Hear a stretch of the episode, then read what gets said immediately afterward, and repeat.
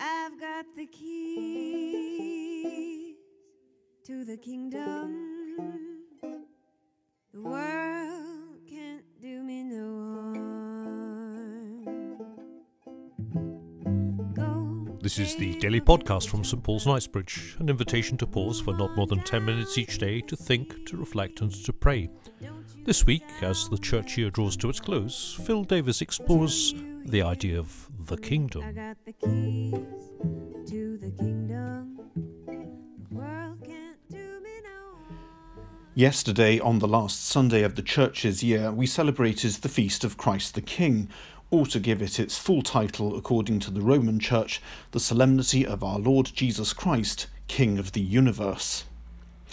I don't know about you, but the title sits rather uncomfortably with me.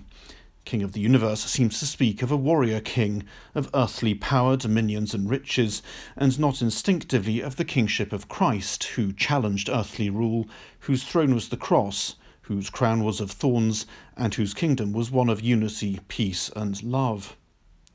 But in the context of 1925, when this festival was instituted by Pope Pius XI, it was an attempt to assert the kingship of Christ in an unstable world.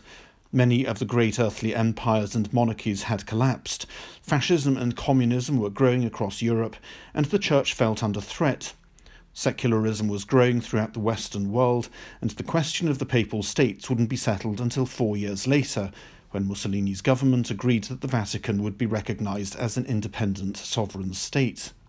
The Church had to fight its corner in a world of competing creeds, both religious and none.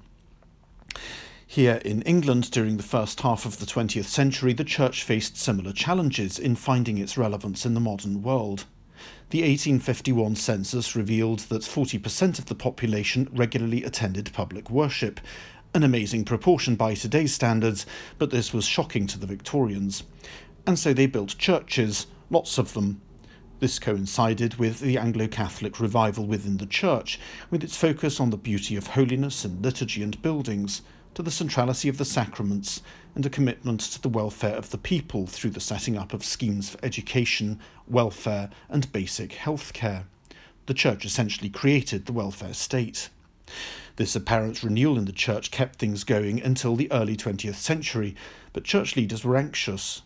In the late 19th century, John Henry Newman noted that across Europe, things were tending with great rapidity to atheism in one shape or another. The rise of science and industry, the influence of Darwinism, and the experience of poverty and war left the people wondering where this God of love and peace was to be found.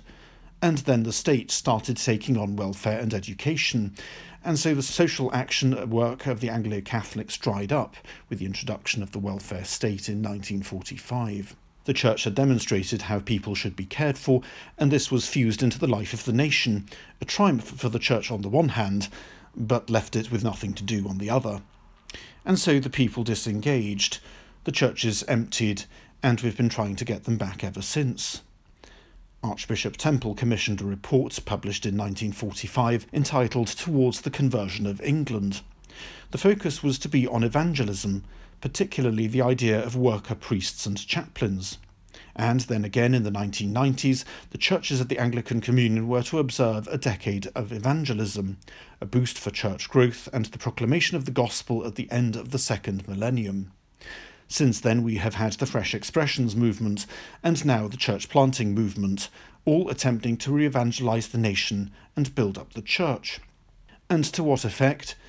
Well, on the surface, the numbers appear to keep on going down. In fact, according to the Church of England's own statistics, the downwards line over the past 40 years shows a more or less constant rate of decline. In 1980, just under 3% of the population regularly attended Sunday services, and by last year it was barely above 1%. On this trajectory, there'll be nobody in our churches in 50 years' time. But hang on, this experience isn't universal in the church, is it? When I come to St Paul's Knightsbridge on a Sunday morning, I don't feel this decline.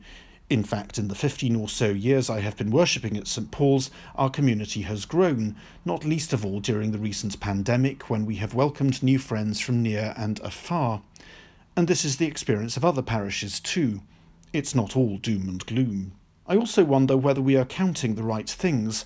Is bums on seats on Sunday the best way of measuring the success of the church? Is worship the only measure of the health of God's kingdom on earth? We pray in the Lord's Prayer each day, Thy kingdom come. What are we praying for? Is it for higher attendance at public worship, or is it about something more? In Acts 1 8, just before his ascension into heaven, Jesus tells his disciples that they will be his witnesses in Jerusalem, in all Judea and Samaria, and to the ends of the earth. Jesus seems to be giving the disciples a framework for mission, for how they might go about living out the great commission he gives them at the end of Matthew's Gospel Go to all nations and make them my disciples.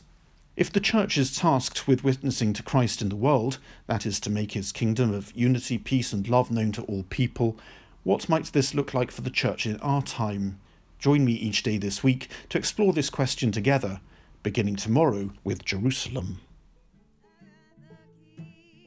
And you can join Phil Davis for another podcast in this short series tomorrow and on Wednesday evening at 8:30 in our Zoom room for a discussion before Compline. This is just one of many podcasts available from St Paul's Knightsbridge. Search on SoundCloud or Spotify for details.